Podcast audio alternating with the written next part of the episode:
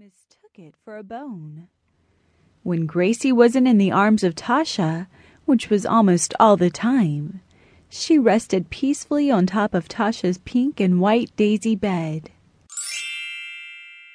Now, one thing Tasha didn't know was after books were read, prayers were said, and lights were turned out, Emily Nicole turned very mean.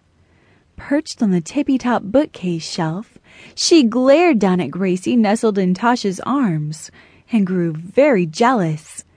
She said things to Lily, Kate, and Chloe Ann to make them laugh, like, Look at her silly hair sticking up, and, Ha ha ha, she only has one nubby arm, and her eyes look like boo boo bruises. And Lily, Kate, and Chloe Ann giggled as they sang, Pretty eyes and pretty hair. We're the best dolls.